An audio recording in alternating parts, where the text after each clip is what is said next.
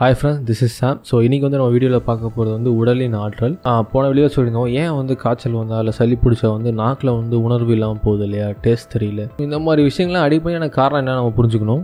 அப்போ தான் வந்து நம்ம இந்த பயத்துலேருந்து வெளியே வர முடியும். எதனால் வருது அப்படின்ற விஷயங்கள் தெரிஞ்சிட்டா நம்ம ஈஸியாக அதுலேருந்து வெளியே வந்துடலாம். நம்ம உடம்புல ஒவ்வொரு உறுப்பு இயக்கிறதுக்காக ஒவ்வொரு சக்தி மண்டலங்கள் இருக்கு இல்லையா? இப்போ உதாரணம் சக்கரங்கள் நம்ம படிச்சிருப்போம். ஒவ்வொரு சக்கரமும் ஒவ்வொரு உறுப்பு இயக்குதுன்னு சொல்லி. இந்த மாதிரி ஒவ்வொரு சக்கரமும் ஒவ்வொரு உறுப்புகளை வந்து இயக்கிட்டு இருக்கு இல்லையா? ஆனால் கொஞ்சம் எளிமையாக புரிஞ்சுக்கணும் அப்படின்னா இதை ஈஸியாக சொல்லலாம். ஒரு மூணு ஆற்றலாக நம்ம பிரிச்சுக்கலாம். அந்த உடம்புல வந்து பார்த்தீங்க அப்படின்னா மூணு ஆற்றல்கள் இருக்கிற மாதிரி. ஒன்று வந்து பராமரிப்பு ரெண்டாவது வந்து இயக்கம் இன்னொன்று செரிமானம். இப்போ பராமரிப்பு சக்தின்னு சொன்னால் இல்லையா? இதுதான் வந்து நம்ம உடம்புல நோய் திருப்பாற்றல் இயக்கம்னு சொன்னோம் இல்லையா? நம்ம இயங்குறதுக்கு கண் வைக்கிறதுக்கு இந்த மாதிரி பேசுகிறதுக்கு இந்த மாதிரி இயக்கம் நம்ம உடம்புல எங்கெங்கெல்லாம் இயக்கம் இருக்கோ அதெல்லாம் வந்து சக்தி கொடுக்குறது இயக்க ஆற்றல். மூணாவது செரிமானம். நம்ம சாப்பிட்றது செரிமானம் பண்ணுறதுக்கு நம்ம உடம்புல வந்து பிரித்து கொடுக்காது. இப்போ இது மூணுமே ஒரு பேட்டரி மாதிரி வச்சுக்கோங்களேன்.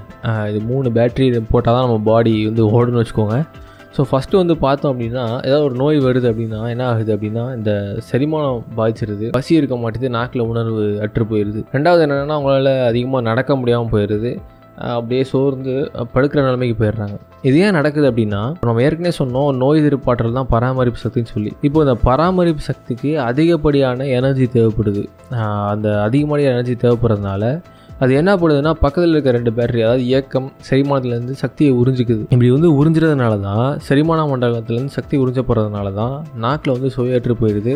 அதே மாதிரி இயக்கமும் குறையுது. இதை நம்ம இன்னும் கொஞ்சம் எளிமையாக புரிஞ்சுக்கணும் அப்படின்னா உதாரணத்துக்கு நம்ம வந்து ஒரு ஞாயிற்றுக்கிழமை மதியானம் இல்லை டின்னர்னு வச்சுக்கோங்களேன் நிறைய சாப்பிட்ருவோம் ஹெவியாக வந்து மூக்கு பிடிக்க சாப்பிட்றதுனால மாதிரி சாப்பிட்டோம் அப்படின்னா நம்மளால் நடக்க முடியாது எந்த வேலையும் செய்ய முடியாது. அப்படியே தூக்கம் வந்து கண்ணை சொக்கும் இல்லையா? இந்த கண்ணிமையை கூட திறக்க முடியாத அளவு டயர்டாக இருக்கும். ஸோ அது ஏன் அப்படின்னு பார்த்தீங்க அப்படின்னா இப்போது அதிகப்படியாக சாப்பிட்றீங்க அப்போ என்னென்னா அந்த ஃபுட்டெல்லாம் ப்ராசஸ் பண்ணுறதுக்கு செரிமான சக்தி அதிகமாக தேவைப்படும். அப்போது பக்கத்தில் இருக்க இயக்க சக்திகளில் இருக்க சக்தியெல்லாம் இதை வாங்கிக்கிட்டு செரிமானம் பண்ணுறதுக்காக போயிடும் இப்படி தான் ஒவ்வொரு சக்தியும் வந்து ஒன்றை ஒன்றை வாங்கி தேவைக்கேற்ற போல் டிசைன் பண்ணிக்குது. ஸோ இதில் இது வந்து ஒரு மெக்கானிக்காக கிடையாது. இது எல்லாமே ஒரு ஆர்கானிக்காக நம்ம உடம்பை எப்பப்போ எது தேவைன்னா அதுவே தீர்மானிச்சுக்குது. நீங்கள் வந்து இது எதுவும் கன்சல்ட் பண்ணி இப்போ இயக்கத்துக்கு போ இப்போ செரிமானத்துக்கு போ அப்படின்னு நம்ம சொல்ல முடியாது.